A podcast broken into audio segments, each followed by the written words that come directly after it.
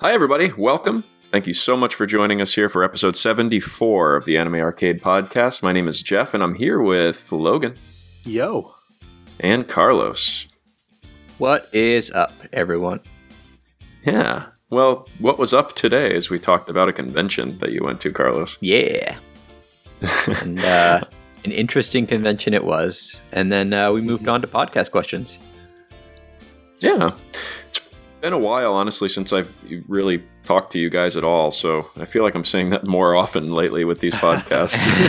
but uh, it was it was really good. I, I think we had some really good discussions around some of the questions and just in general around the convention. And um, hopefully, you all enjoy listening to it as much as I enjoyed having it.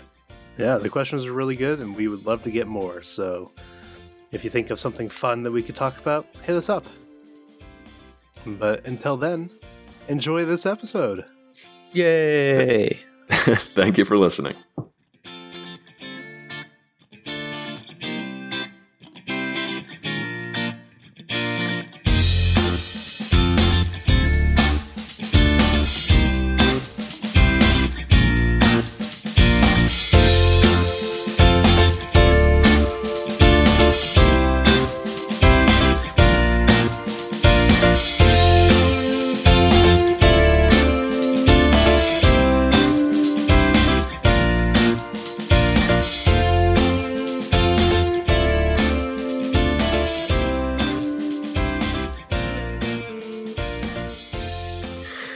So, guys, I have been somewhat of a stranger lately. Who are you?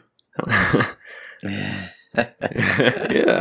I'm this random dude that you guys picked up Yeah. off the street, Someone new every week. brought me into the studio. Yeah, the studio, huh? In that multi-dimensional studio where we can be in three places at once. Uh, yeah. How's it going? eh. as, as good as it can be. The, I mean, the EU, the EU LCS finals are on. The NALCS finals are going to be on uh, later today. So I, I mean, I guess I can't complain, but I do have. starts today. Oh, that's true. Yeah.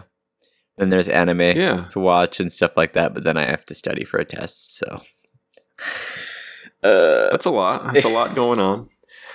I've been noticing, um, speaking of LCS stuff, just in traveling, I've actually seen a couple times now in airports screens playing things from the LCS and more like advertisements and stuff, which has really surprised me to see it on kind of some something as mainstream as like an airport LCD screen. You know, it's Yeah. like, uh, I don't know. It's it's cool. interesting to see that it's becoming more. Yeah, exactly. I can't remember the last airport. I want to say I was in Chicago and I saw some something playing. Uh, a bunch of guys from Cloud Nine sitting down and laughing about something, but uh, yeah, it's neat to see it kind of going more mainstream like that.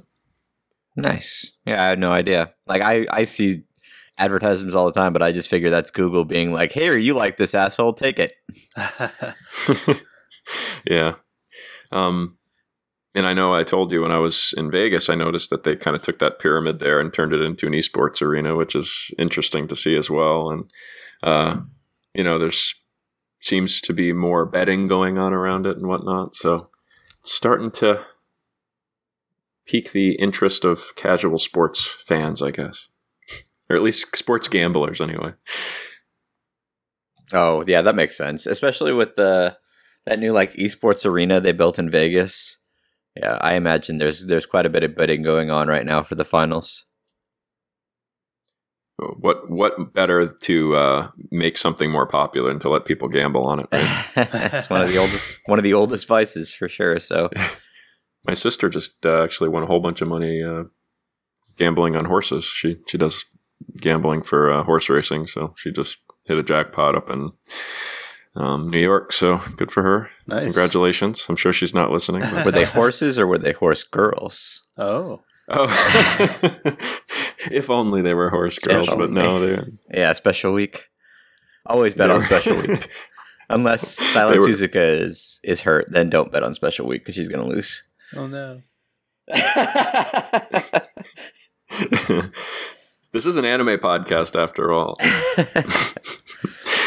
So uh, we're- we're here to talk about your latest excursion to a convention, Carlos. Yeah, yeah. I mean, I was I like I was gonna say something like earlier. I was thinking about it, and I was like, "Oh yeah, so con season's wrapping up." But like nowadays, I mean, granted, like con season means like where most of the cons are like, like what time of year they're they're kind of all at. When a lot of them still are like in the summer, but like I found out about Kumoricon through you know Cube and and you Logan, and that's like in October and uh, Anime NYC is in November, and they they have some really big names going to that one.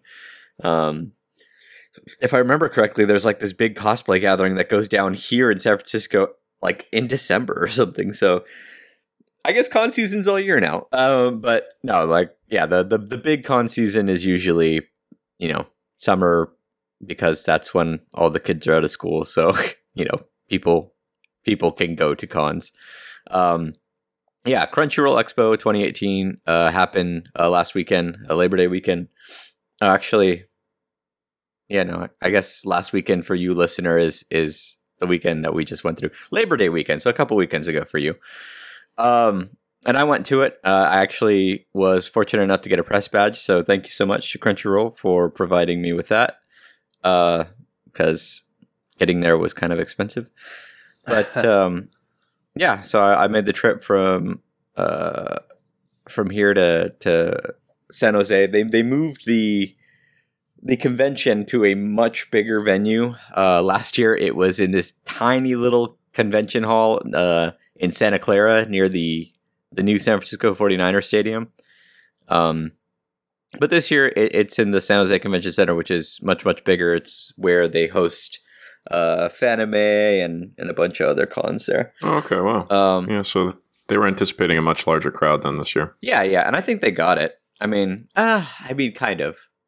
The thing, the thing is, uh, the crowd wasn't like I don't even think the crowd was as big as it gets for Fanime, but uh, again, that goes back to the fact that like school has already started, so people aren't going to take a vacation for this. Like people, you know, come out for Fanime because it's summertime, so they can get the time off, get a hotel room, and relax, you know, for that weekend or whatever. Uh, but here at the start of like, uh, yeah, it's the the school year's just started too, so it's hard to yeah it's hard to take yeah. time off of that.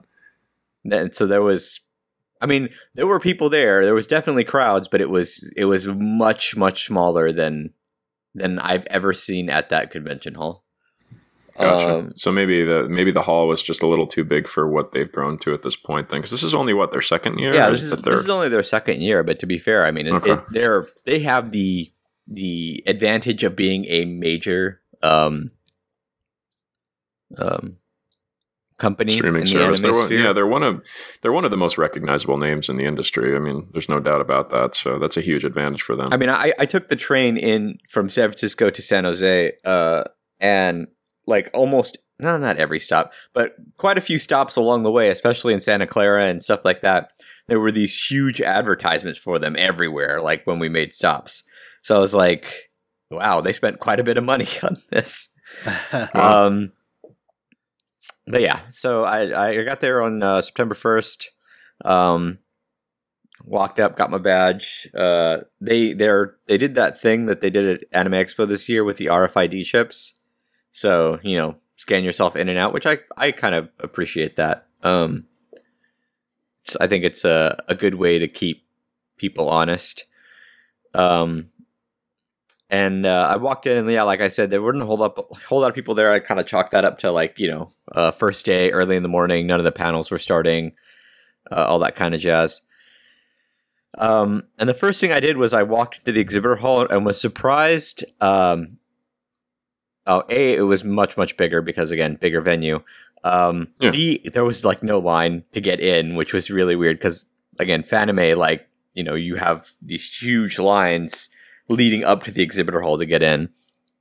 Um, and that wasn't the case this time around. Uh, and I got in and and it was uh, how do I say this?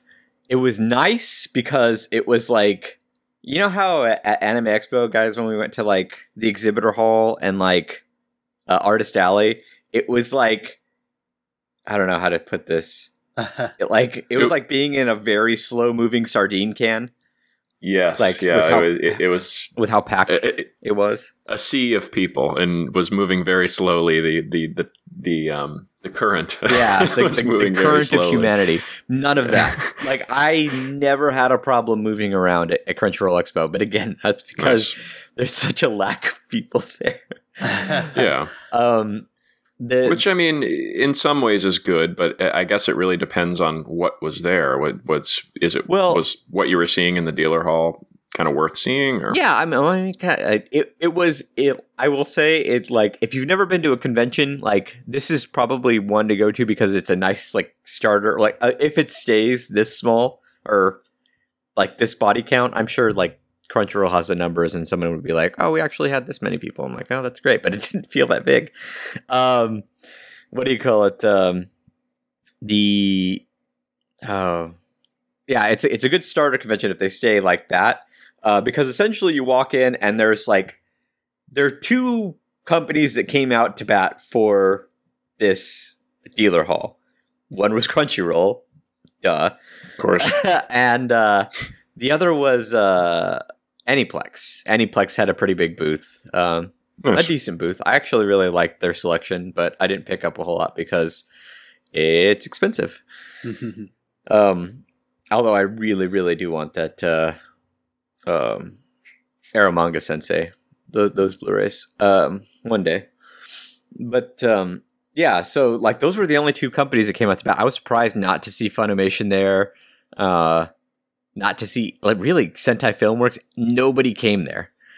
Um, the rest of the dealer hall was filled out with what I call like standard exhibitor hall fare.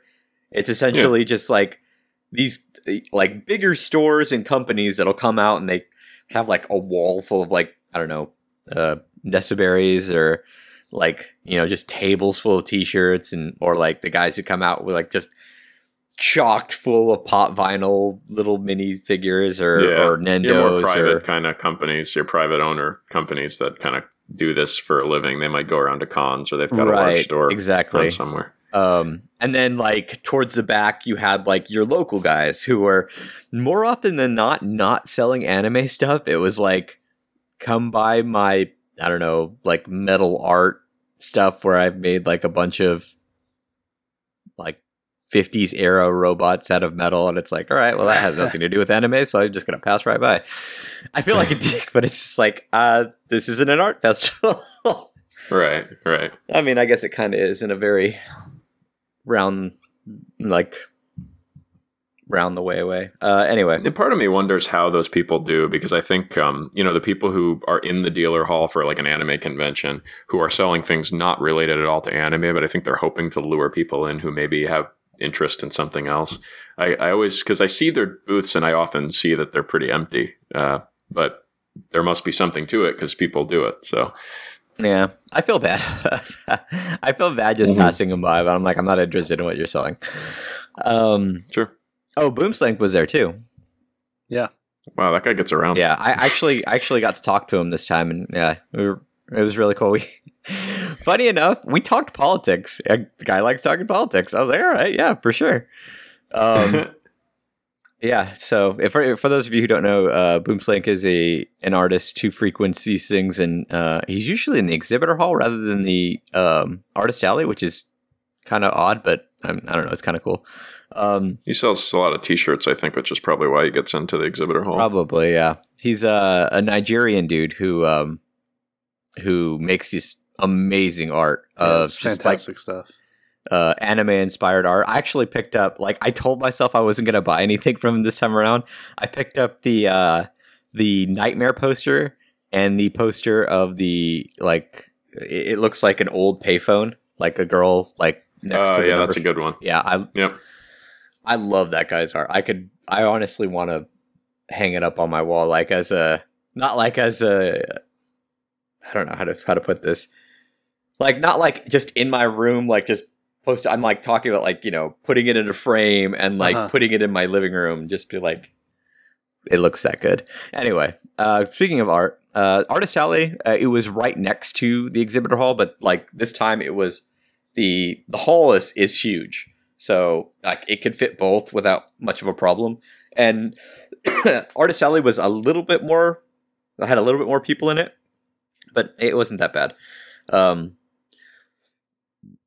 and um, you know the the artists from the area and the artists uh, who I guess make the con circuit um, were all there, and I mean, I, I really that's that's one thing I really appreciate is even if exhibitor alley or exhibit the exhibit hall doesn't really catch my attention, artist alley pretty, pretty much always will.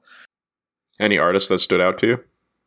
Uh, to be honest, I didn't spend a whole lot of time in our. I Okay. mean, we did make a couple passes. There was one guy. I wish I could remember his name. I didn't get any uh any cards this time around, but uh, there was one like one guy who did KanColle art, um, which I was I appreciated. If you're an artist who like goes to these artist alley things, please make KanColle art. and then if you see me, like flag me down, give me your card, and I will mention you on the show because you deserve it. Um, okay, so the first thing, uh, hold on. The first thing I did, uh, after going to the exhibitor hall because Phil still wasn't there because Phil can't wake up like at human hours um, I went to a panel um, that was kind of based on a place further than universe, but it was really just covering uh, Atsuko Ishi- uh, Ishizuka, the uh, creative director. She also was the uh, director for oh, uh, No Game No Life. Um, and the this panel, I mean, they're in a new venue, so I, I really did. I, I didn't mind this, and I really did forgive this because, like, it started really late because they were having some really bad technical uh, difficulties. Uh, but when they when they finally got it up and running, um, kind of went through through her life. Um, I didn't know that her directorial uh, career started with um, a music video called Moonwaltz. Uh, they they the reason that it took so long to get started was because the you know the the video uh, wasn't working. So eventually, when they got wor- that working, it, it looks really good.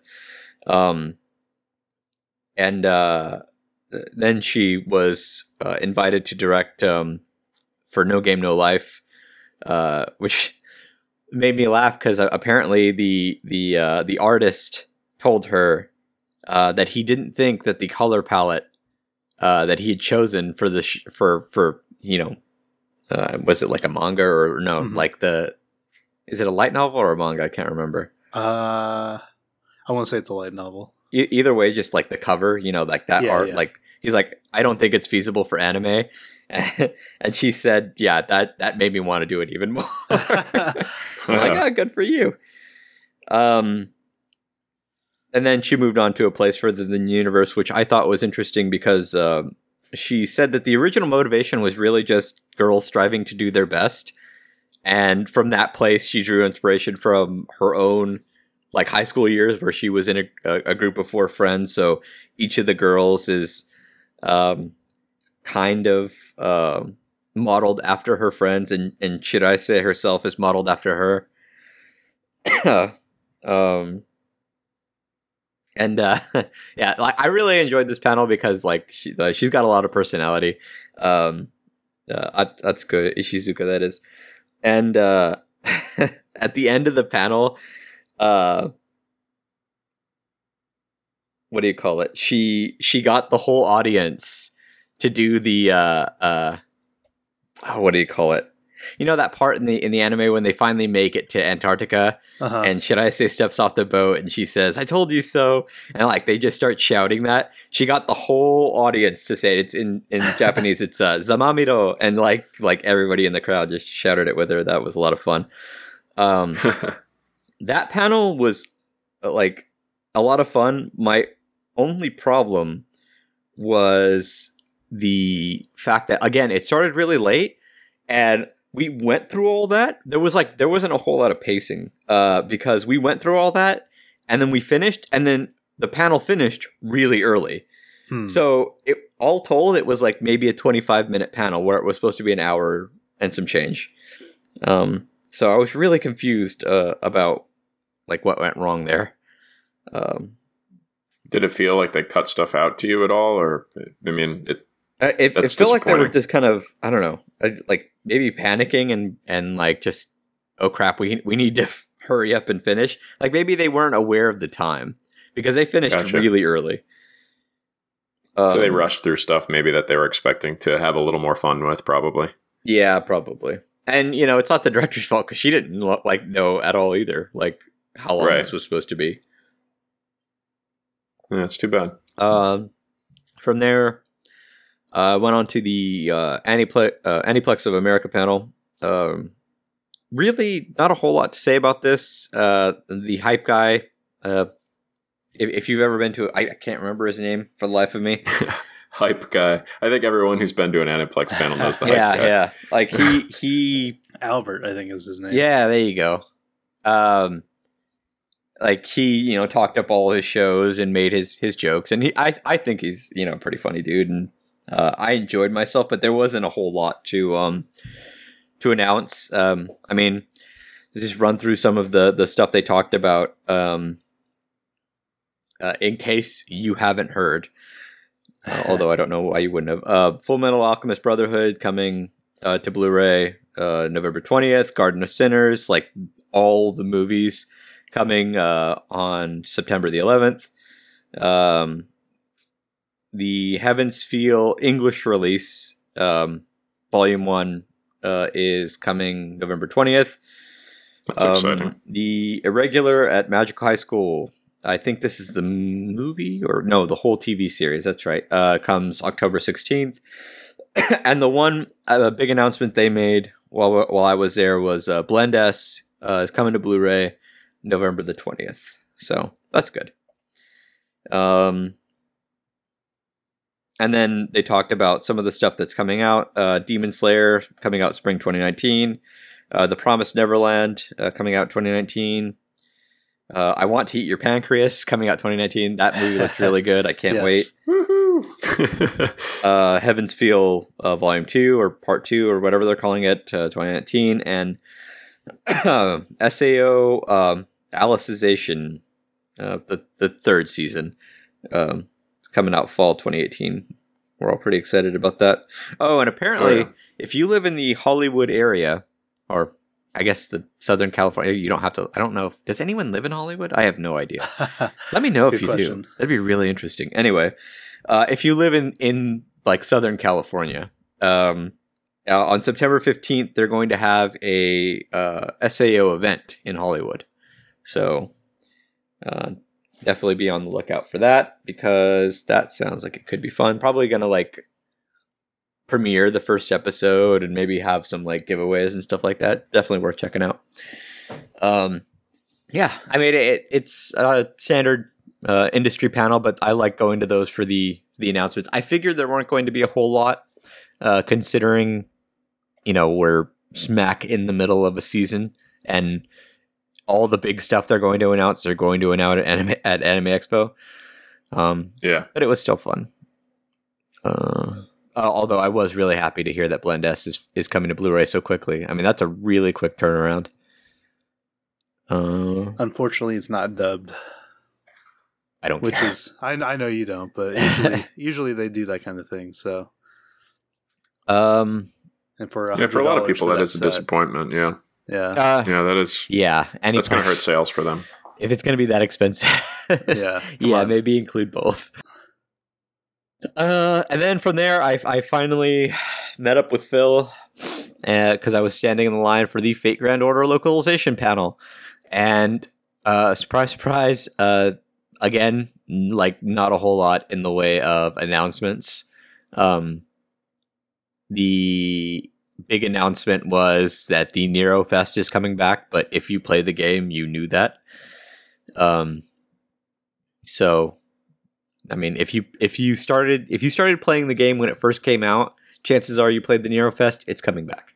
So, more more materials and stuff like that. Hooray! Uh, the rest of the panel for that one um, was uh, one of the localization guys was sitting up on stage, um, essentially going over the different uh, issues of the community and like like a lot. I guess a lot of the questions and and stuff that they get are you know why can't we have this now? Why can't we have like ex- for example, um, uh, in the game in Japan. Uh, we have certain characters, and those characters have gotten like a visual update for their attacks and stuff like that, or their noble phantasms. And the U.S. community is like, well, why can't we just have that now? Um, not like everything else. And the guy was like, essentially every question like that boiled down to, we want it too. We but we have to ask Japan because unlike I guess uh, Fate Go Korea, Fate Go China, um, and then there's another one, Fate Go somewhere else. Um, like those companies in those other countries license the game, like they they bought the license, so Mhm. they own the license, and they can, so long as they stay within certain bounds, they can do what they want. Whereas our game comes from Aniplex of America, which is a subsidiary of Aniplex Japan, so they have to ask, you know, the Big Brother company, um, whether they can do stuff. Uh, and and a lot of it comes down to Japan saying either no or not getting back to them, uh, which is unfortunate. I've I've heard I, I've heard how hard it can be sometimes to get those types of things from Japan. um, just in interviews I've heard with people who do business with them. So that's that's disappointing to hear, especially for things like visual updates. You'd think that they'd want to, if they have it, there's no, you're not pushing a new character or new voice lines or anything like that. It's just making the game look better for people here. in yeah, or, States, or but- like quality of life things. Like recently, Japan got a back button, so like players of the game will know when you hit when you hit the attack button and your little attack cards come up, and you're like, oh shit, I completely forgot to use that one ability that like prevents you know this character from you know getting reamed from their noble phantasm. Um, Oh, like Japan has a back button, so you can just back out and use your abilities. And we're like, we want the back button, and Japan's like, eh, maybe. like, uh, somebody asked too, like, if we can speed up the timeline, and the guy's like, no, because like, uh, to catch up with Japan, it's like no. A, a our translators need to, you know, have time to translate. They sometimes don't even do that very well. Um, and and B, uh, what do you call it? Uh, I, I guess Korea did that where they sped through to catch up to Japan, and like it was hell. Like people dropped the game because it was event after event after event after event after event, and and that burns you. That burns you out. I mean, oh yeah, no doubt. yeah. So, uh, oh, and uh, Phil actually got to ask a question. He asked uh, if we could have a button that would skip Noble Phantasm animations. Oh my god, Phil, the, the hero of the people. the problem is, is, is like I don't know why he asked the American guy that because he's like, yeah, I know, I want to skip them too, but it's Japan. Japan doesn't even have that button. I mean, I agree, but Yeah. like, but yeah, you're, like- you're barking up the wrong tree. yeah, you're barking up the wrong like tree. You need to People learn asking American studios where the second season of an anime is. Yeah, exactly. it's like uh, learn Japanese. did any did anyone ask, or was anything said about the VR game? no, nobody talked about the VR. I I, I probably would have. Uh, I didn't even remember it honestly. I, I probably would have would have asked something if they had it. I wish they'd had it. That'd been amazing. I would have gone and done it again. Um, Huh. no, no, nothing, I- nothing about the VR. Mostly just in-game stuff and this character when or like Yeah, I'm sure it's a totally different team working on VR. I just would have been curious if they knew anything about uh, localization for that. Yeah. No. I mean it was it was a fun panel because the guy was pretty candid. Like, you know, he was as real as he could be, just being like, look, guys, I I don't have all the answers, but I'll try to answer as much as possible. And for him to sit up there with the community that's like, gimme, gimme, gimme, like good for him. Yeah. Yeah. Uh I love you, Fate Go fans. I'm one of you, man. Oh, I was amazed actually. I mean, seeing the Fate Go group that we saw at SakuraCon that year when they announced that they were bringing it to oh yeah, to the, the the people who play JP, yeah, Yeah, I mean, in back then they were really. I mean, that was a dedicated group in that room, Um, so it's I can imagine it's only gotten more so in panels since then. Yeah. Um. Yeah. Uh, from there, like Phil and I went back to the exhibitor hall because he hadn't been yet. So we walked around there, and, and Phil Phil bought quite a few uh, prize figures. Uh, if you're interested in, in what we got, uh, I won't go over it here, but I mean, we are on our Discord, which you can totally join. And, and I don't know, I'll ask Phil to repost his stuff if you join and you're like, I joined to see what Phil bought at an, or Crunchyroll Expo. I don't know why you do that, but anyway. Um, and then we, I think we went and we ate or kind of hung out for a little bit, and eventually, uh, we eventually got to see uh, the night is short walk on girl in this little movie room uh, that they had like kind of off to the side. Um, I'm not going to review the movie here, but suffice it to say, I loved it. It Yeah. is an amazing movie, and I'm one of those people who was not. Well, I, I won't say that like it's it's a Yuasa film, so it has Yeah. a very distinct uh, style to it that doesn't necessarily appeal to a large audience, and is maybe something that you need to get over in order to enjoy the film. But it sounds It like you were it- able it- to do that. it didn't take long. It really didn't, because the story is very compelling. I think the the the first uh, the the story kind of moves in arcs, and the first arc was so entertaining that I was just I I just didn't care anymore. Um, there were parts where I like like uh, the art got so kind of over the top that I kind of caught myself just kind of rolling my eyes, but at that point I was enjoying myself so much that it was kind of like a laughing and rolling my eyes type of thing rather than rolling my eyes in exasperation. yeah, Um, maybe uh, maybe you, Ayu, and Eric can sit down and do a review for that or something. We'll Yeah, figure and something get- out. Get B tag in. Has has Yeah, B tag yeah, seen it? I think he has, right? know. I think Tag, he let us know. Probably. Actually, I'll probably ask you later, so don't let us know because you probably already told me. Yeah, and so that was that was the end of day one. Uh, that that was that's the thing too. So this was around uh, we got out of there like ten at night. Uh, and I understand Crunchyroll's stance on adult stuff, but this is your convention. Why were there no eighteen plus panels? Uh, I just I don't get it. Like you would draw not I'm not saying like the crowd would have been bigger, like, oh my god, you would have actually filled the, the convention center. No, that's that's complete horse crap. But I mean just something for twenty one plus people to enjoy at the end of the night Mm. would be nice. Well, Crunchyroll doesn't really, Huh? You know, Crunchyroll doesn't really provide any adult material on their service. I mean, so- they, They have a I mean, and they still they still like uh, they ride the line with you know shows like uh, how this season um you know the hot and hot springs and how not to summon your demon lord is pretty ecchi or um I Yeah. always go back to my wife as a student. my wife council is student president. council president yep exactly i mean hell you hosted that show with the pedophile on it uh Oh my god. I, I I I will never get over Hajimete no Gal. Uh, I hate that show so much. Anyway, um, yeah. So just it's just really weird that you can invite like I don't know Fakku out or hell J List. Like just have them do maybe not like full R eighteen panels, but like just like uh, I don't know, like HIDIVE had Something like for the more adult audience would be nice, probably. Yeah. yeah, HIDIVE had like the the their fan servicey show panel at AX or like Why Funimation wasn't there with their like peep show uh little thing where it's just like fun ecchi scenes and stuff like that. I don't know.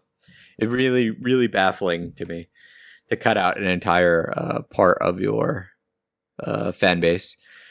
But yeah, so essentially, just at ten o'clock at night, I went back to the hotel I was staying at and I passed out. Well, I stay, went back to the hotel I was staying at. I watched like three episodes of Chio School Road, and then I passed out.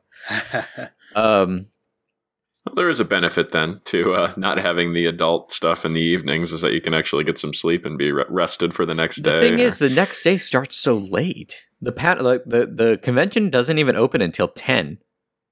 Huh.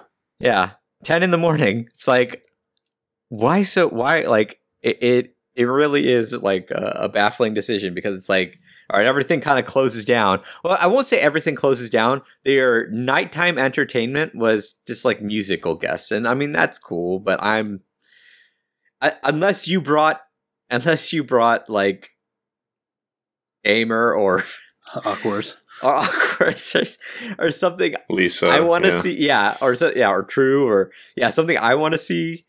Uh, I, I'm not interested in your DJ. I'm sorry, it's not my kind of music. I'm not twenty something, and I don't, I don't take ecstasy. So, um, I'm sorry, I've really pissed off a few of our fa- uh, listeners. Um, anyway, Love X. Our listeners love ecstasy. How dare you? We actually have the Discord channel for ecstasy users. I mean, you just totally cut them all out. oh yeah, no. The, so, they, so they opened at ten. Shout out to you, Phil. yeah. Phil doesn't take ecstasy. For those of you listening, like, wow, I don't want to talk to Phil. Um, yeah, so I got there. I got there at ten. Um, got me some coffee. Uh, got into the convention center. Oh, that was one thing that was nice. I was allowed to bring my coffee into the convention center. Something that you can't do at AX. Make you throw that shit away and buy a coffee in the convention center. Um, I I ended up having to wait. I figured there'd be a line, but it was one of those. There there was this there was this really big um like exhibitor, not exhibitor, uh, like panel room, like a theater type thing, uh, with like uh three really huge screens, uh, so that you could see everything. And this is where they were having the Penguin Highway uh, U.S. premiere. Um, the first panel in that room, though, was a screening of the final episode of Dragon Ball Super with um, the Japanese voice actor of Vegeta, uh, which I thought was really cool. And I thought it was kind of baffling that they had it at the first panel of the day.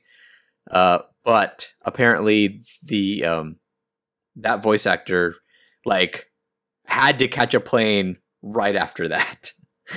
so uh, it made a little more sense, and it seemed like like he had fun. I, I I went into that room because you know they weren't clearing it, um, and I caught the like the very very very end of the last episode of Dragon Ball Super. Um, and uh, spoilers, I guess the good guys win. Uh, yeah, looks like they won. Looks like everything worked out at the end. So I I really actually do kind of want to get into Dragon Ball Super. It's just um, I don't know, it's a lot, and Goku's really yeah, dumb. It's very popular though. Uh, I will say though, you, you mentioned the Japanese voice actor for you said Vegeta, Yeah. right? Um, I, I all of my Dragon Ball stuff I've watched has always been in English, so Yeah, I, I guess I'm less excited about that. So I, I think most fans that grew up with Dragon Ball and Dragon Ball Z uh, probably I- watched it in English on Cartoon Network. So I know that there's an audience, especially like amongst uh, younger people who didn't grow up in like the Toonami era. yeah, um, that some of them do watch it in Japanese. Uh, and I know that uh, like a lot of them, the reason why was because Super uh, came out sooner in Japanese, yeah, so they wouldn't have to deal with spoilers and stuff like that. So they, they just watch it as it came out in Japan. That does make sense for the newer generation. Um, yeah, so I, I caught the end of that, and then I, I I moved up quite a bit. I was actually front row for the premiere of Penguin Highway. Uh, again, it's not a spoiler cast, but I really enjoyed this movie as well. Um, uh, like real quick, it's uh, uh, it's about probably the world's most cocky and scientific minded child. like when he first starts talking like he has like a, a monologue at the beginning like an inner monologue type thing. Um i, I was like oh it's childhood phil just in japan. Like talking about how impressive he is and how uh when he's a, an adult he's going to be great and that uh, all the women are going to want him when he's an adult, but it's too bad because there's one woman that, that he has his eye on. oh my god, he made a childhood promise to someone. No, uh, not really. No, you, you definitely have to watch the movie because I, I don't want to give away more, but it it's it's a lot of fun, Uh, the ending, I'm gonna have to watch it uh, like maybe another once or twice more because um, it's not bad. I just uh, there are parts of it that are confusing. Uh, I enjoyed the ending well enough, but yeah, it's just like Sounds like maybe we need to get him together with uh, Detective Conan or something to a crossover. yeah, it, it was it was a fun movie. Uh, I definitely, yeah, I'd, I'd probably buy it on Blu-ray because it, it is actually uh, pretty uh, gorgeous as well. At parts, it's Nice. it's kind of stunningly gorgeous. Um, I, I don't want to. I really don't want to give away too much more than Penguin Highway. It, if if this is the U.S. premiere, there's a good chance it's coming to a a, a city near issue. So I mean, maybe check it out. If if you're like very close to a theater that's showing it, I would definitely recommend it. But if I'm not gonna say like you live in I don't know the middle of Kentucky and the nearest showing is like a state over, I, maybe not. I don't know. Depends. What What are you doing that day? Nothing. Go watch the movie. Do they get anime in Kentucky? Let me know. Do you live in Kentucky? How's the chicken? Anyway, uh, and then I I met up with uh with Phil, and we went to the Darling in the Franxx um panel, which uh hosted the uh, producer, director, and um the lead character designer. Uh, this was wow. kind of like just them going over uh, the creative process of Darling in the Franxx, uh, since it's uh, an original and stuff like that. And uh, apparently, the the director and the um, the lead character designer were uh, at odds quite a bit, like you know, fighting like cats and dogs. And but when they're up on the stage, they're like, "Yeah, now we're now we're really good friends." But yeah, during the the creative process, we were constantly arguing. Like, I think the creative director said that at one point he yelled at him and said, "I'm never working with you again." huh. So did they say? I, I'm trying to think of points in the show where that may have come Oh, no, out. I no, mean, no. did- It's did- like I'm talking early con- conceptual stuff, uh, Jeff. Like Huh. we're talking like whether or not Ichigo should have had bangs that covered her eyes. They were Oh, wow, fighting over okay. that.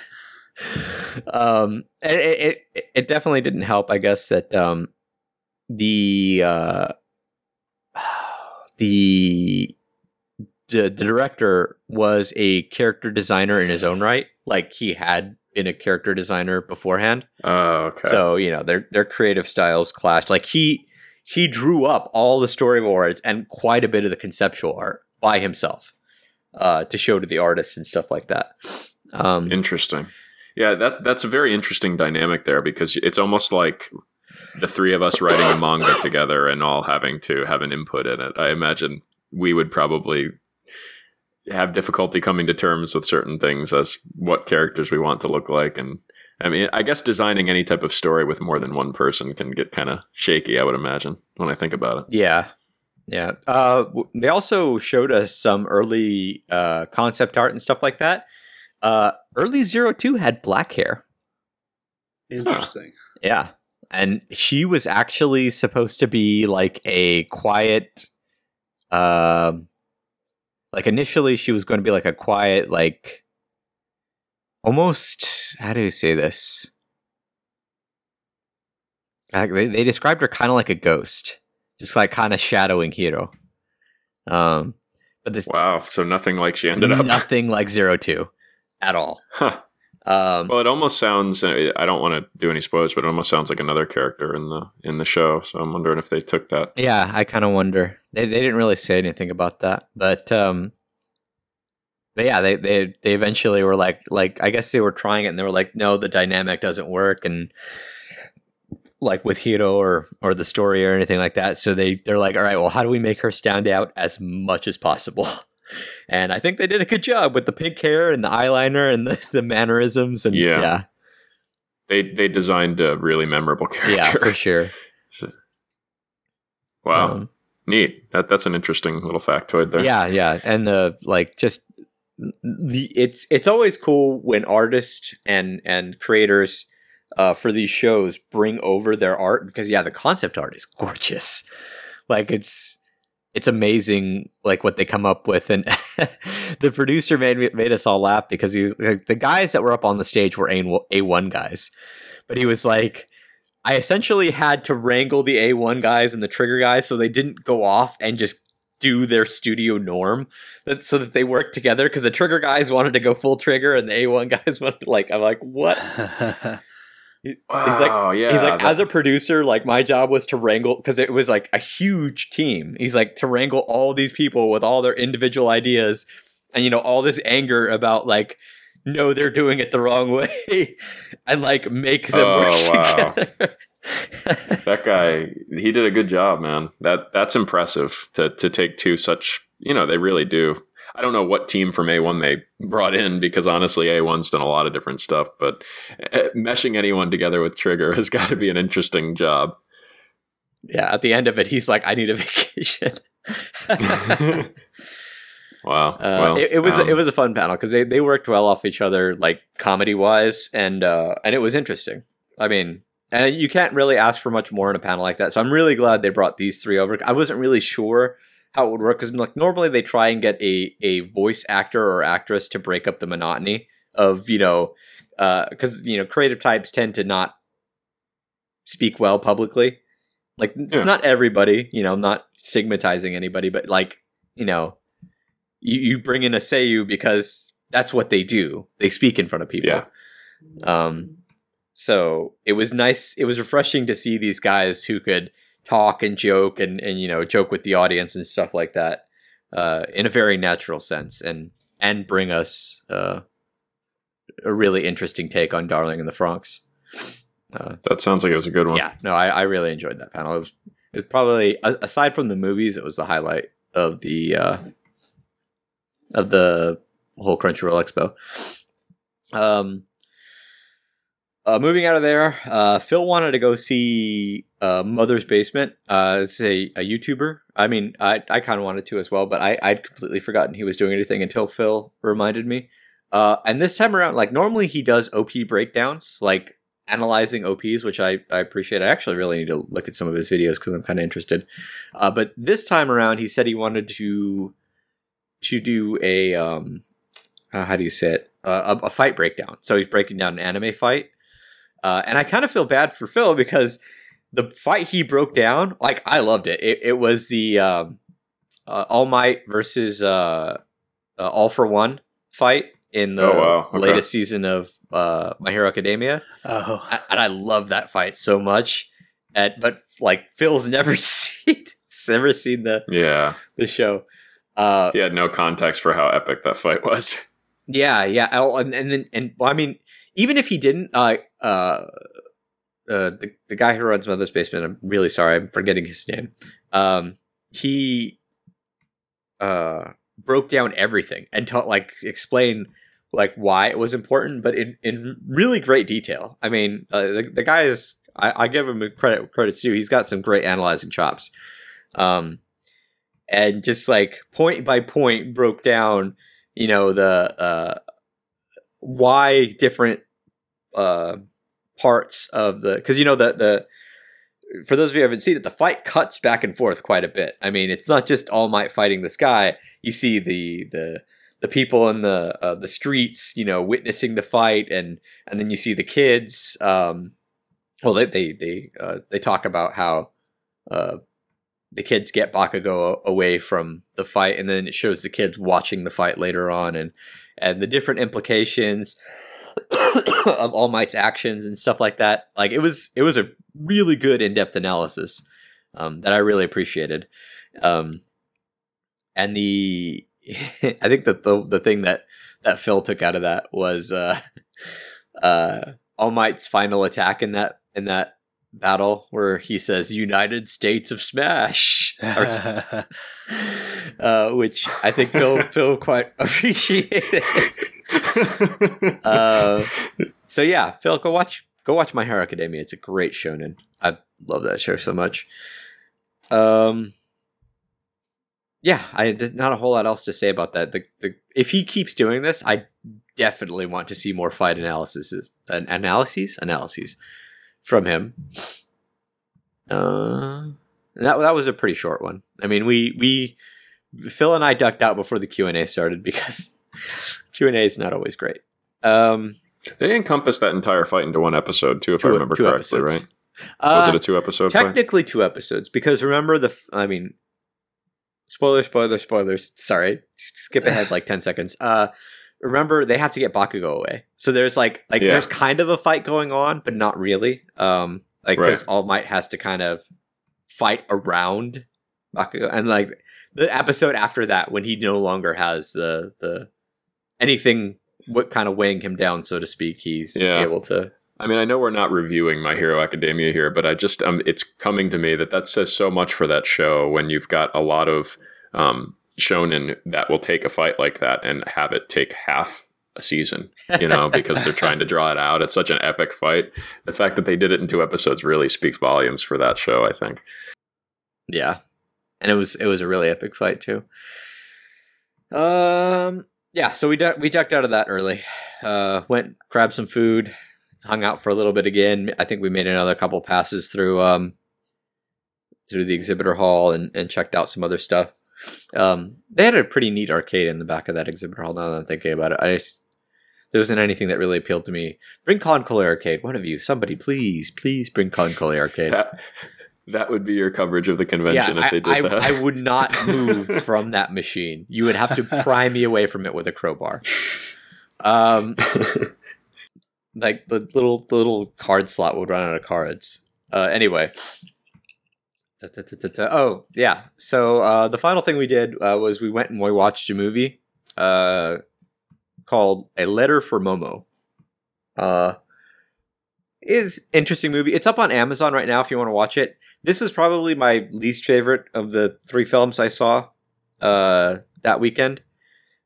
It's uh, a real quick synopsis. It's a story about a, a girl named Momo. Uh, she loses her dad, and her mom decides to move uh, the two of them to the, the country where she grew up so she can pursue a, a nursing de- uh, yeah a nursing degree or whatever uh, so that you know now she can feed her kid um and the dad sends her some spirits uh so that you know they can watch over her or whatever and she's got this letter that the dad was going to write her but didn't because apparently he was bad with words because they got into a fight before uh, he died uh, and so it's just kind of like her with these spirits. The spirits are assholes. Like if this is Japanese religion, it's so weird.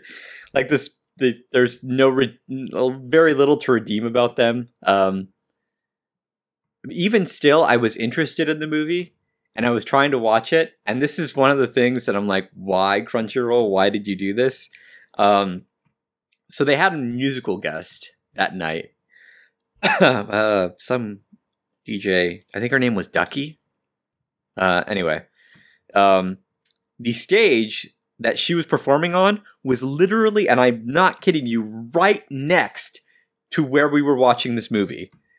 oh god. So her performance started right when, like, at the most climactic part of the movie, and you just hear this huge beat coming through the door, and the doors, you know, muffled the sound pretty well. But this is a convention, and people pop in and out of movies all the time. So people would open the door, and all of a sudden, I couldn't hear the movie, and it was Ugh. infuriating. Like, I wasn't really high on the movie to begin with, but like, hmm, that I don't, I don't want to be interrupted during a movie by. I mean, I'm, I'm sure the music was fine, but what was at the time incredibly obnoxious music blaring into the theater. Um, like I, it got to the point where I was like, I, what I wanted to do, and I know the convention staff would have stopped me, and I probably would have been kicked out and arrested. I wanted to get the speakers because they were like stand-up speakers and point them at the door, and just like turn the volume all the way up so like what we were listening to was interrupting what they were listening to because it was I hate that stuff. I hate it so much when people do that. It's super rude. I mean, and it's not their fault because it's you know the convention organizers who set that up as poorly as they did. I'm just glad that that didn't happen during the night of short walk on girl because I probably would have lost my shit. Um, Yeah, that's a shame. Yeah, I mean, it was, but it was during a letter from Momo, which, again, wasn't that. It was, it was okay, but I don't think I'd ever watch that movie again. Probably like a two point five or two for me. Oh, okay. Uh, anyway, uh, yeah, that was that was my Crunchyroll Expo experience. Highs and lows. Yeah, ended on kind of a low note. Unfortunately, did you do anything fun after the convention was over? Any any We- any night? We went out and had a beer. Like we had a couple beers, but like cool. at that point, like Phil had to get home uh because he was taking the the public transportation, the light rail, back to his house because parking in uh, downtown San Jose is a pain in the ass. Um, so yeah, we just had a drink and I went back to the hotel and I watched some more anime and passed out. Uh, the next day on Monday, there was there was stuff going on, and I actually did kind of want to go, but I mean, I had to go back to San Francisco, so it's it's Yeah. not a short trip. I mean, it's not like my car probably would have been shorter, but I I took the train and I had stuff to do. The one thing I like, the one thing I regret not going to uh, Monday for uh, was they were having a um, a live drawing. Yeah, it was like a, a making of Darling of the Franxx where they had the, the the character designer who was going to be doing like a live drawing of Zero Two. Um, I kind of regret not going to that, but that was like one in the afternoon. I probably would have Hmm. gotten home at like three or four in the afternoon, and I had stuff to do. So, um, overall, I mean, it was okay. Uh, was it better than last year's?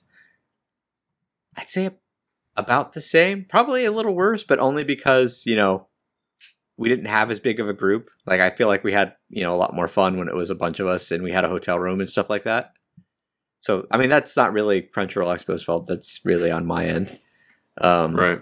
It sounds to me, just from you describing this convention, it is it's more of a casual convention certainly than AX or really any of the bigger conventions, and it would be a fun convention to go to with a big group because you've got a lot more time in the evenings to just do Yeah. stuff unrelated to the convention. Um, so I guess, like you said earlier, I think maybe for a first time con goer or someone who's really looking for just an excuse to get together with some friends, it might be a good a good excuse for that. Yeah, for sure. Yeah, I, I think if I ever came back to this, it, it would to this con, it would have to be with more people and with a with a hotel room that I could stock with booze and bring my Switch and we could play. Like that would be the the convention to bring all that stuff that we had, Logan. when we have more time. Yeah. Yep. Because AX, AX, I love AX. I love AX because I'm never without something to do.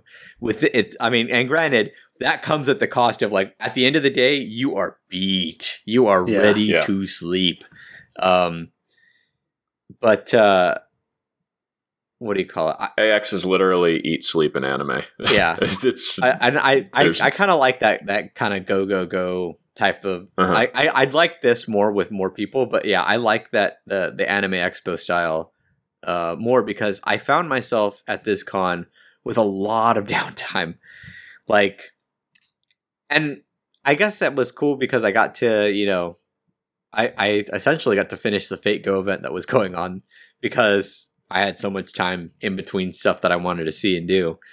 Um, but there's only so many so much time you can go to the exhibitor hall and stuff like that. Like even if you're with a big group, if there's nothing going on, uh, let anybody wants to see, like you're all just kind of standing around. And the only thing that's you know positive in that instance is like it. Well, everything ends at ten, so I guess we might as well go grab a drink or something.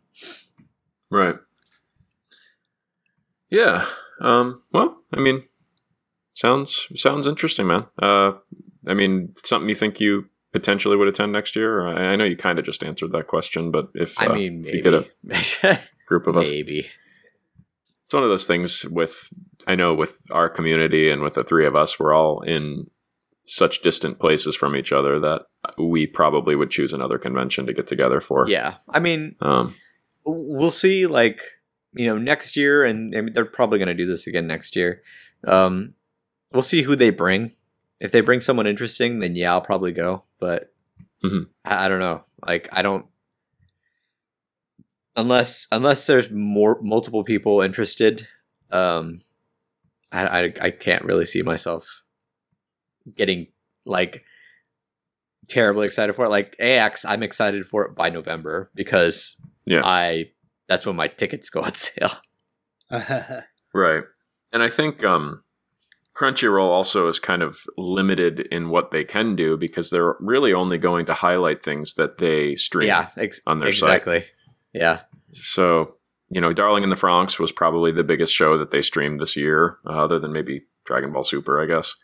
Uh, so uh, it's cool that they got that stuff. I mean, it sounds like they they The got Darling My in the Hero Franxx stuff stuff, too, but it was funny because they got the Oh, My that's Hero true, yeah. Academia like English voice actors, and I'm like, you do know you stream the Japanese huh, voice actors. yeah, yeah, that's an interesting, interesting decision. And again, the fact that Funimation wasn't there, I, I don't know how close the two companies are, but they definitely have a little bit of a marriage. Well, I mean, So even think that they even would- if HIDIVE, uh, or even if like Hentai Filmworks now sells their stuff to HIDIVE, like why wouldn't HIDIVE just be there? Mhm. Like I know they're they're competing streaming services, but I mean it, it's good for the anime industry if you're all doing well. Um, oh yeah, so I I just I don't understand why they're like maybe maybe behind the scenes there was a push, you know, for for this kind of like olive branch where everybody can just come out, uh, come together under uh, Crunchyroll's convention thing, but um, I kind of doubt it. there might be a pride there might be a pride thing with the other companies too where they're kind of like you know we're not beneath crunchyroll that we feel we need to go put our booth at their convention i don't know I, i'm just trying to create some type of drama that's probably not there Yeah. So Crunchyroll Expo. Uh, I mean, if if you're in the area and uh, you didn't go to Fanime this year, uh, or if you're in the area and you don't go to Fanime next year, then there's Crunchyroll Expo. Although Fanime hasn't been getting as many of the guests as, that they used to, but it, it's fan made and there's usually uh, a lot more people there. So uh, pick and choose. sweet well thanks man thanks for sharing that with us Yeah, no problem. we're uh, uh, we also have some questions from the community that we are going to be answering today so we're not done yet as- as i'm sure you can see by looking at you know the podcast and the fact that there's time left Why are you spoiling yourself? Seriously, don't no spoilers. Don't look at the time. You don't need to look at your phone. That text message from your mom's not that important. She's dying though. don't say that. Don't say that. that don't, No. Do not jinx our listeners. Oh, I'm sorry. Okay, well, why don't we just get into the questions then? Um, we're all slowly dying uh, Depressing. um,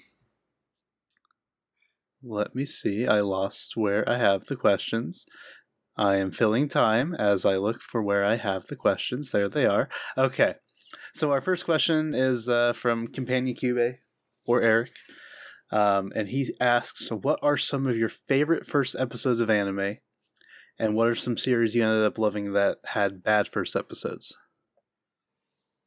Hmm.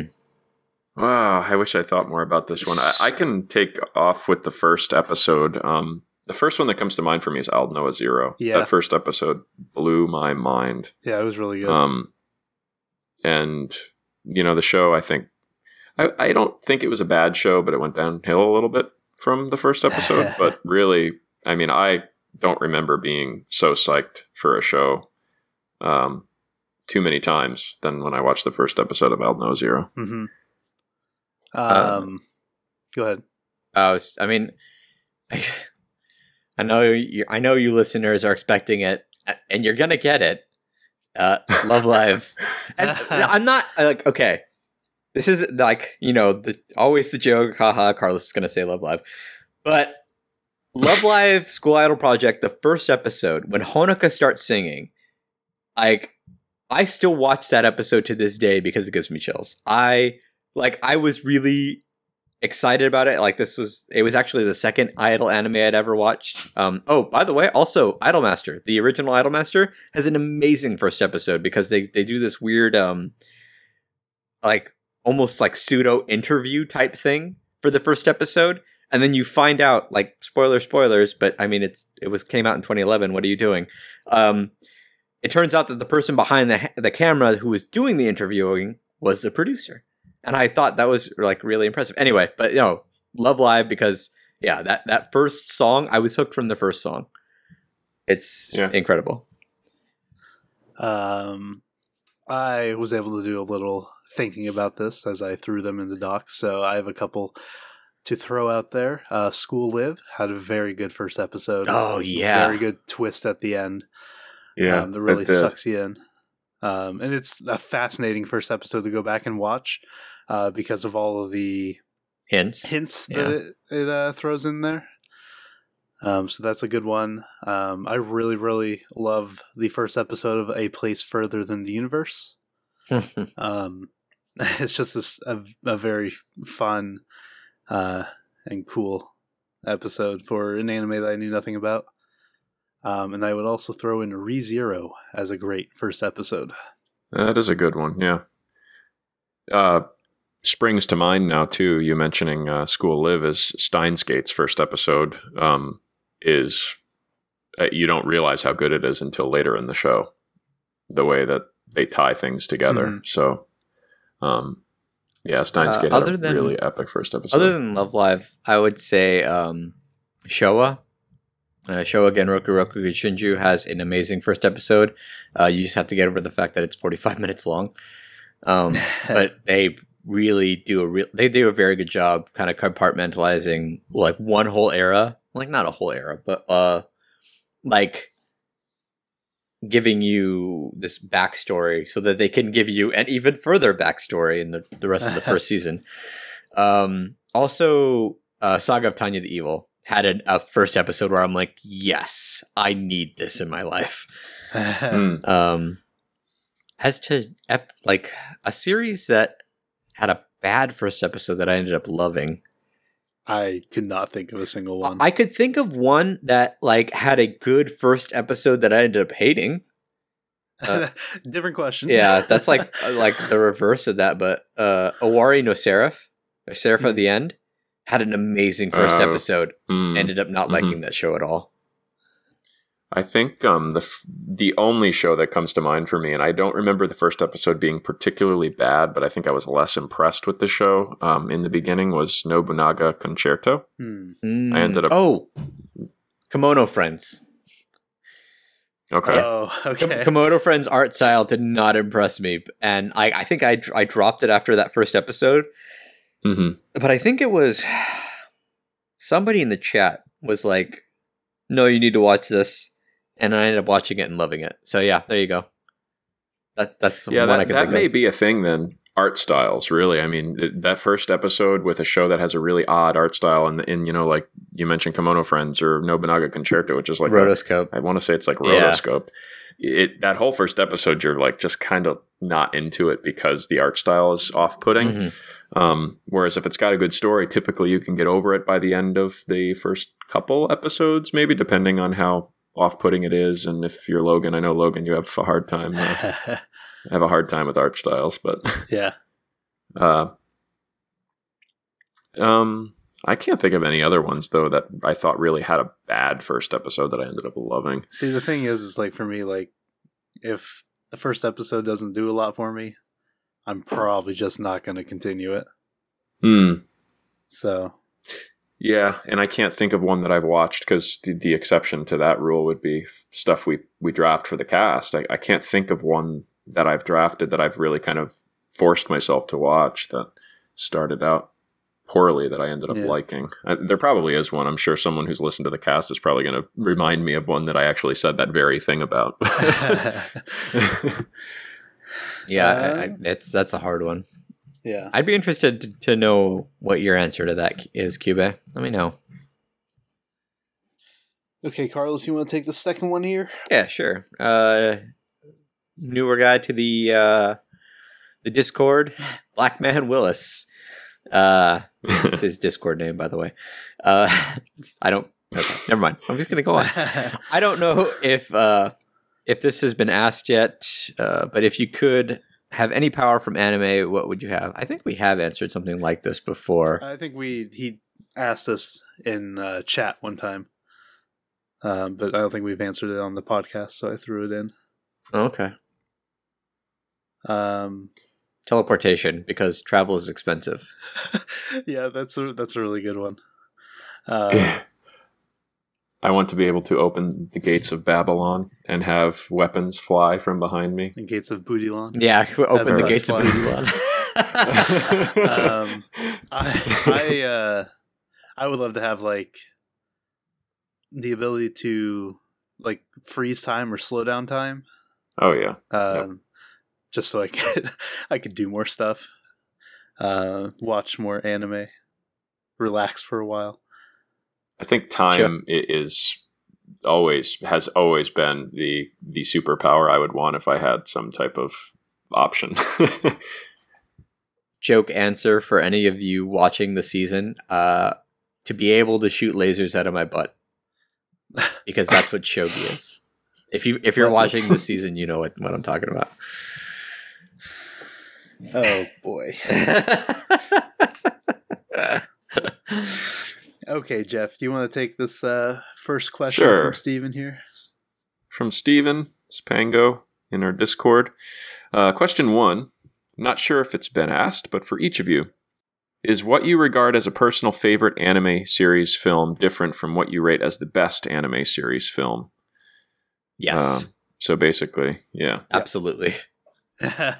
yeah, my uh, shining example of this is the anime Fortune Arterial, which almost no one has watched other than me and Ayu because I uh, somehow got him to watch it. Um, and it's a very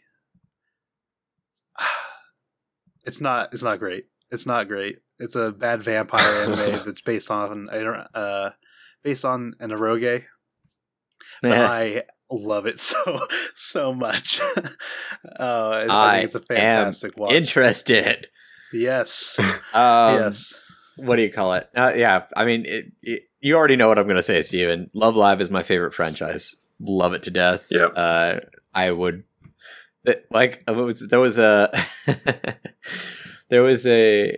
Uh, there's a a video game critic. Um, you guys m- might know him out there. Is uh, yeah, Yahtzee Croshaw, the the guy who does zero punctuation. Uh, I believe there was a, a point he made where he said fans of the series would buy a like fans of like the Zelda franchise he was talking about would buy a uh, a Tingle themed home pregnancy test. Um, I'd probably do the same. Like I'd buy a Nico themed home pregnancy test just so I I'd because I'd have it.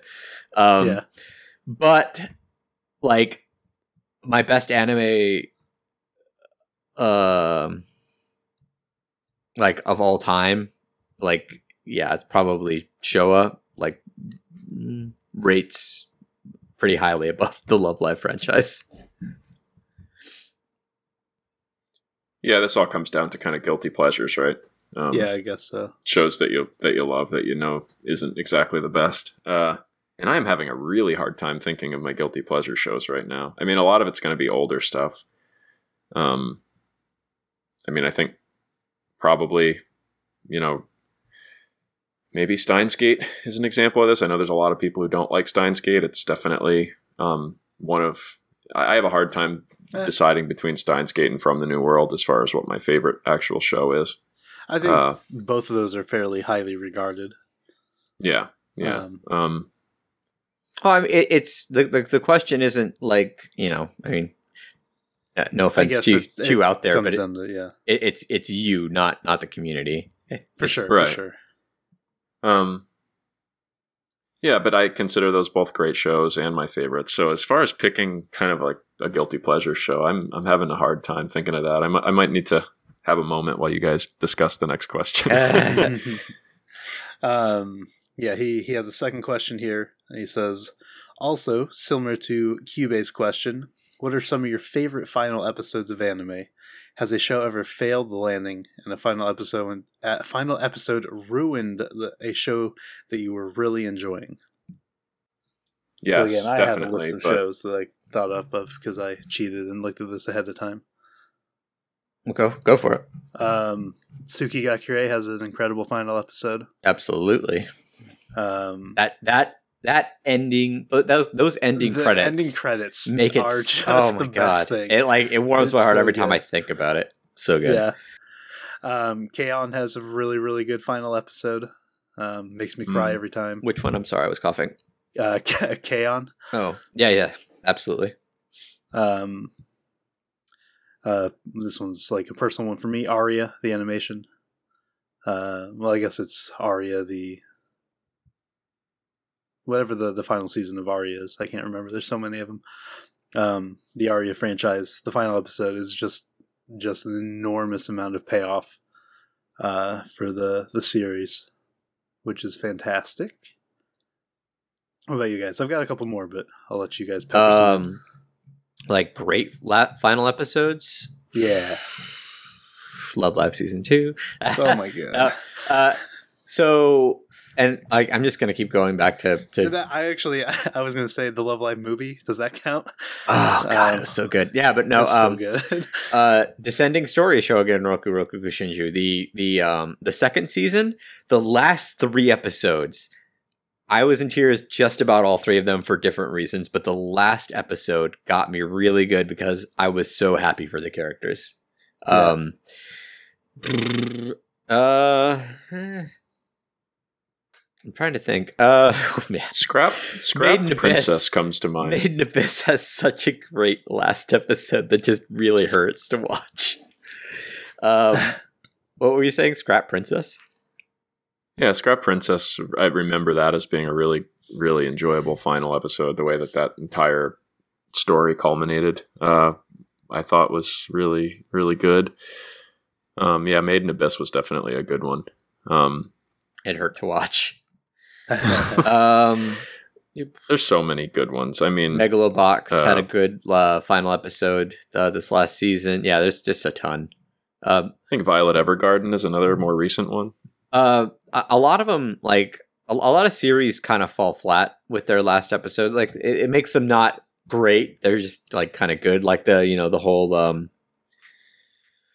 uh, like the buy the manga or buy the light novel endings. You know, like Yeah. that Oh, kind of thing. God, that is the worst. Yeah, that that is. I think That's that's not All the of the worst.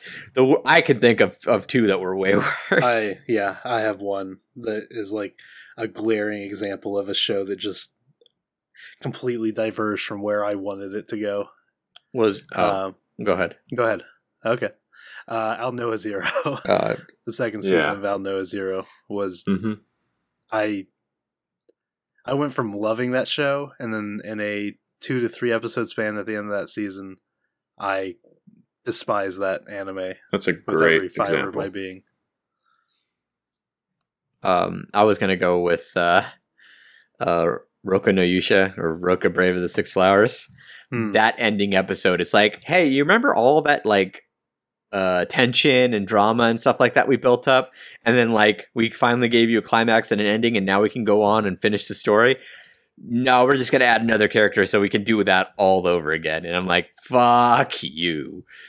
Um, also that exact same season it wasn't the endings like like it, the, the the the show or i mean the the studio went bankrupt and the show was going down before then but the last episode was just the final nail in the coffin of gangsta yeah. that Oh, show yeah. was so good like early on i was so invested in that show and then it just started like slowly declining and yeah that last episode is like wow this looks horrible the story doesn't end it's just it was all bad Um, back to favorite final episode too. Um, one just popped into my head as as one of my favorite endings of any series was Fullmetal Alchemist Brotherhood.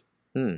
Uh, okay That show ended spectacularly. Um, and it was such it just I don't think it ever had a down point either. So while we have a show like um Aldnoah.Zero, it's funny because it came up also in our favorite first episode question, and it's coming up as one of our least favorite ending episodes. Uh, Oh. that poor show. favorite favorite oh one of my favorite endings um fate zero i love the ending of it because it reminds me of um the empire strikes back That whole kind of like morose ending, I really appreciate that. Like I love my happy endings, but every now and again I want something to end on kind of a downer. That's an interesting connection I never thought of. Uh, like one, that. one more good ending for me, and then we can move on to the next question. Um, a place further than the universe. Oh god, yes, I can't believe I didn't think about that. I mean, to be fair, the ending that last episode was good, but it was nothing compared The to the episode, episode before, before. it. Oh That's god. True. But the the way they wrap up that show is just Yeah. oh my god, so good. I kind of want to rewatch it after uh, hearing the Mhm. director's thoughts on it. I thought of a guilty pleasure show, okay, lay it on us. Chobits. Chobits holds a special place in my heart.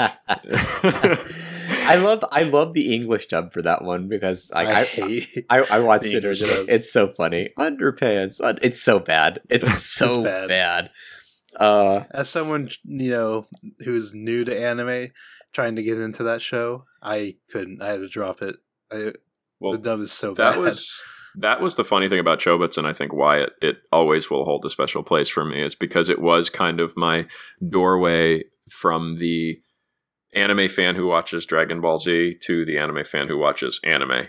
Um, and I'll always remember it for that. I loved it. I loved the show when I watched it. I still love it. But not to say Dragon Ball Z is an anime for those of you shonen fans furiously typing at us right now.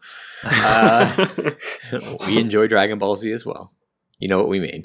Yeah, it's just you know, it, it, back then that was casual anime. No one really even I didn't even see it as anime back when I watched it. I kind of wonder if it you know still Cartoon is. Network. So Like, because you know, like that show's getting kind of old. Do people still watch Z? it? Yeah. Do people still watch Z? I I don't know. I mean, I'm wondering if all the super fans have actually watched Z. You know, the current super fans, and I, I see. I mean, you Um, have to. You absolutely like. There's no way you start up and you're like, okay, I'm just gonna invest myself in all these characters. Like you don't That's exactly I have to watch Yeah. Dragon Ball, but if you don't, you're a heathen. Dragon Ball's the best of the series. I, I agree. Dragon Ball's awesome. Um, the thing with you know, and this is where I go back to like, okay, My Hero Academia does an epic fight in two episodes. Dragon Ball, man, that like Well, I don't know. If, I don't know if, 20 if Super episode does that. Super, Super might like. Let us know if you watch Super. Do does does it continue on like the Z thing where it's like you know powering up and fighting forever and ever? Let us know. The thing, though, it's I mean, what what I'm talking about is going back and watching Z. It's got to be painful. It's a lot of episodes of just filler. Oh, I think uh, th- I think that's what Kai is, man. Uh, Dragon Ball uh, Z Kai is like Dragon Ball Z, but they like trimmed out all the filler. oh, okay. Well, if they have a thing like that, then that's great. They need to make like another one where it's like Dragon Ball Z, I don't know, Kaini or whatever, where it's like they like have Dragon Ball Z, but it like follows all the characters I'm interested in, like launch and like they they cut out a lot of a, a lot of the heart of of Dragon Ball with Dragon Ball Z, in my opinion. Anyway, uh, Native American, do you really think we needed an excuse? what? the next question.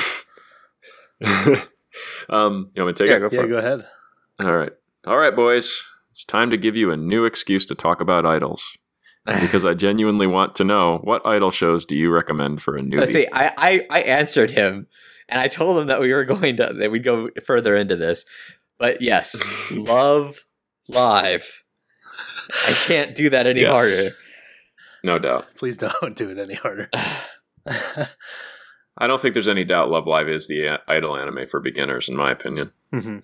Don't get me Yeah, wrong. Like Idol Master is really good, and that you can get into that as a beginner as well. But there are fewer characters in Idol and uh, in Love Live, uh, and it's pretty easy to separate them by their quirks. Whereas in Idolmaster, sometimes there's a little bit too much, and not every girl gets like you know decent characterization. Some do, some don't. Um, yeah. What are you gonna say, Logan? Um, I was gonna say Love Live is definitely the most digestible Mm. of uh, the idol anime out there. I would say definitely the easiest to get into. I do have one recommendation if uh, you know school idols aren't necessarily your thing. Uh, there's an anime uh, called AKB 0048, which is a fun, goofy kind of like space opera idol Yes. show um, about these girls that travel from planet to planet and do guerrilla uh, idol concerts because um, art is banned in this universe. So it's a, v- a very fun, very goofy, um, and also kind of serious at times, uh, fun idol show with very colorful characters. So It also depends on whether or not you're planning on like if if you enjoy the music enough to want to get more of it and start to get more into the um the 3D idols because you know these seiyus are idols themselves. Um Mhm. AKB uh uh is good if especially if you're not planning on doing that because uh, AKB is part of, you know, the AKB, which is several hundred girls and several hundred teams large. Um, yeah, a little harder to get into than uh, than Love Live and the Idol Master uh, because they they switch out their girls pretty regularly, and it's usually like with with Love Live, it's you just have to know the nine Seiyu. Eh, at the time, I mean, Yeah. learn the Muse girls too; they're good, and the new PDP girls. But yeah, uh, I, don't know, man. It, it's a it's a it is a rabbit hole uh, that if you're willing to go down it, um, if you're if you want to just casually watch idol anime, yeah, Love Live, AKB, Idol Master. I'm trying to think of some other ones. Uh, I mean, you could do like uh I don't know if it's necessarily an idol man- anime, but if you're into older stuff, then like Macross oh yeah, yeah, has some idol stuff, or Macross Um, Delta, uh, like yeah, the Delta newer one really good. has a Yep. has a lot more uh, idol stuff in it.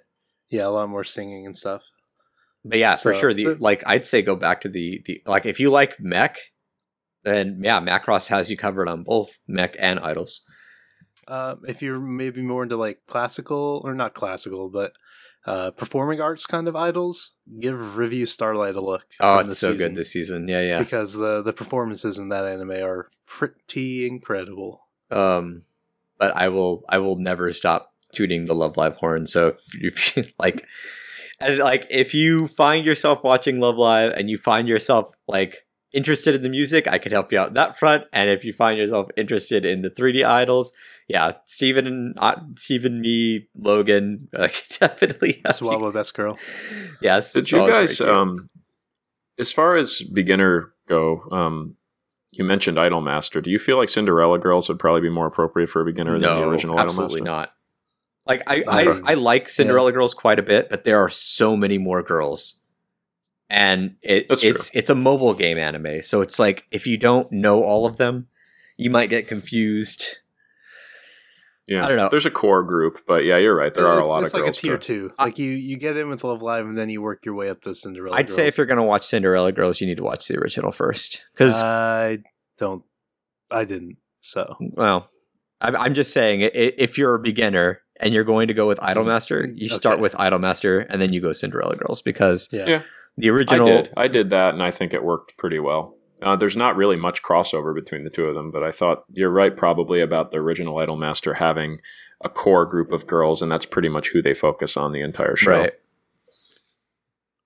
So, um, yeah, go watch Love Live. That's my recommendation, and then and then eventually get to Idolmaster and uh, and let us know who your best girl is, and we can slowly but surely induct you into Idol Hell. There's a there's a reason Love Live is so popular, and I think it is because it's so digestible, as Logan said, for people who are not necessarily into idol, you know, shows. So yeah. Okay, we got one more here. Um, do you want to take this one, Carlos? Oh yeah, sure. Um, I'm sorry, I'm bad with your name. Myos, uh, Myosotis, Myosotis, um, says or asks, uh, how do you guys feel about the impact that people working on an anime make on it or don't in terms of politics? Huh.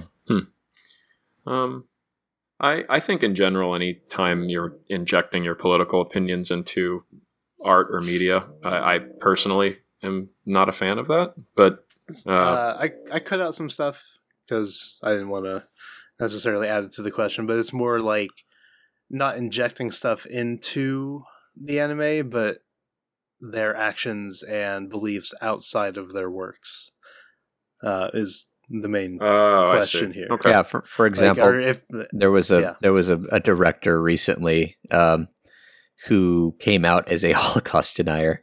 Exactly. Um, and he hit the the show he directed is is a favorite of a lot of people.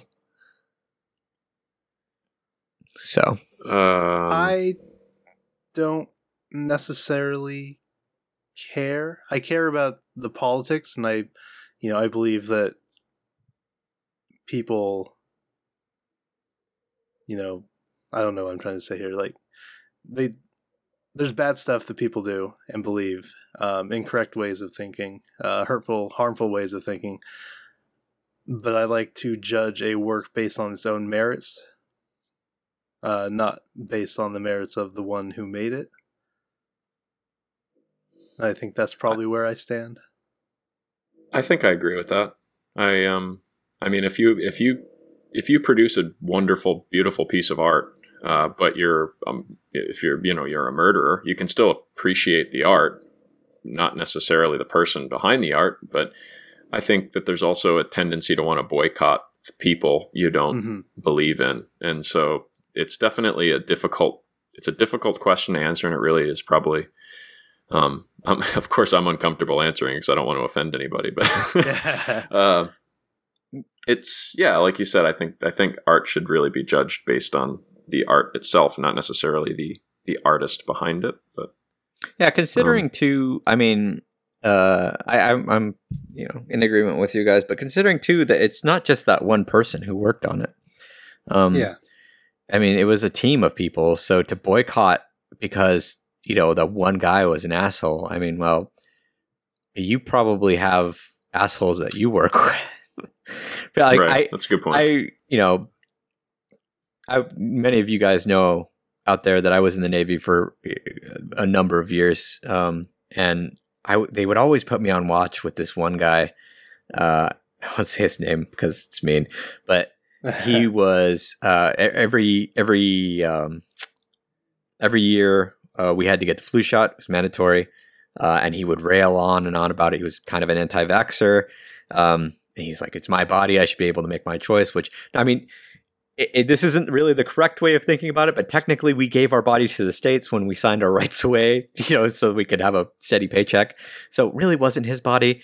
Um, uh, he was also of the opinion that uh, uh, homosexual people were mentally deficient. Um, I mean, yeah, so it was really tough having conversations with this guy. But I Mhm. would be very perturbed if people like boycotted the military, like the entire military, or you know, stopped sending us care packages when we were on deployment because of one guy. That would really have pissed me off because he didn't speak. he doesn't speak for all of us. Yeah. Uh, Well, I think in the terms of anime, though, it's a little different because you feel like, okay, this guy, and I don't know who the guy you're talking about is, but I've heard of other situations where people, it's come out that artists or people involved in any type of media have been, had really bad opinions um, or have done very bad things. And it, it's hard to want to support their future works at that point or really support their works in general because you don't really want to see them succeed because you find them to be evil or bad. yeah, but Um, but what do you call it? It just it it doesn't just hurt that person. I, I mean, if it's just if it was just the one person, yeah, absolutely boycott them. You know, stop buying their Mhm. stuff. Like vote with your wallet. That that'll that'll do it. But I mean, Right. Like other people get those royalty checks. Um. Yep. So I mean, maybe with anime, say yeah, something. there are so many people. yeah, maybe say something to the to the his company. And I think I don't know. Has he been punished for that? I have no idea. The other guy, he's he was arrested, so he's in jail. So he's probably not Mhm. getting those royalty checks. Maybe his family is, and it's, like, I'm not talking. So I almost want to expand on this question then because it's I think it's a really hard thing to decide because you have someone, let's say you have a brilliant producer, um, incredibly successful, and it comes out that he is um, I don't even I, I- don't know. He he has a very very bad opinion of uh, a group of people or something. I, whatever. He, he's bad. Um, but there's no denying that he's an incredibly talented producer. If you're someone who is in the position to hire that person for one of your future works, do you hire them based on their ability in the profession or not because of their opi- opinions outside? I would if I were in charge, I probably wouldn't. Um, just because I think that having you know integrity as a, a person Yeah. and like a company is something to be valued, and you know, letting someone come in who undermines what you are trying to stand for just because they're good at something Mhm. is not admirable or Right. acceptable. I think. Yeah, I Yeah. don't know if he's done anything. I'm actually kind of curious about that since the the whole debacle. But uh yeah, no, I, I agree. Like it, it really is on the production companies and stuff like that after it, news like this comes out to kind of blacklist him. It's it's it's up to the industry to do that kind of stuff. Um, Yeah. Now, if it's like I- realized I used a bad example when I said producer. I, mean, I probably should have said director or something because you know. but still just like Um, up to the industry you know Yeah. like the industry should be the one to blacklist him like the whole harvey weinstein thing industry blacklisted him Yeah. so good that's you know that's the way stuff should work now does it always work Right. like that no unfortunately sometimes these people make inroads that are just you know uh, uh they run Yeah. so deep that like it's just it's Of course. they're never going to be But- ousted but and again, I don't know this guy's particular. You know, there's as bad as an opinion may be. There, there's a difference between someone who rapes people and someone who has an opinion that hurts people's feelings too. yeah So, that, that's yes, true for for you sure know. Well, good question. Yeah. no, like if I were to buy like the Blu-rays for these kind of things, which I mean I might, especially for the show in question, um, would I be like, uh, yeah, like, th- th- would it have like a little tiny bit of taint? Yeah, maybe, but I'm still going to enjoy the show. It's a good show. Hopefully, we handled that in as diplomatic a way as possible. That was a just just just try to be a good person just Yeah, exactly. you know, just think about how you would want to be treated and Just, just try to try to be a person that when you know the history books are written, if people don't look at your like little transcript and say, "Wow, that guy was an asshole." yeah well i think that's going to do it um, if you would like to get us a question to answer on the podcast sometime in the future you can hit us up on our various social medias or get into our discord. Uh, we are on uh, facebook at facebook.com slash anime arcade we are on twitter at tw- uh, at anime underscore arcade. I mix things up and i'm all screwed up. We are on instagram at the underscore anime underscore arcade. Our website is uh, animearcade.net our email is mail.animearcade at gmail.com uh, hit us up on any of those. We can get you an invite to our discord where we have lots of fun. Um, our latest hunger games uh, just ended and i think it's full so that'll be going on for the next 12 weeks i believe. But uh, get in here so you can see what that's all about and you can plan for the next one. Um, what do you think. Fancy football just started up. We're having fun there. And uh, yeah. That's it. I got nothing else. Woo! Yeah. Uh, go watch Well- anime. Yeah, uh, yeah. That, that's. I guess that's the other thing is we'll probably have our first impressions up in the next couple weeks, or not first impressions. Our draft episode for the uh, fall season up in the next couple of weeks with reviews for the summer season to follow. Oh yeah. So- Oh, we also uh, are almost done with our our latest watch along. So uh, that Oh, yeah. episode will probably like the spoiler cast for that will probably eventually go up, and and then we'll have our vote. So if you're interested, uh, get in on the Uh, Discord. Uh, go. Uh, go. it's it's Uh, real close. I know it is. Okay. Well, thank you all for listening, and we will uh, catch you next time. Thanks for listening, everybody.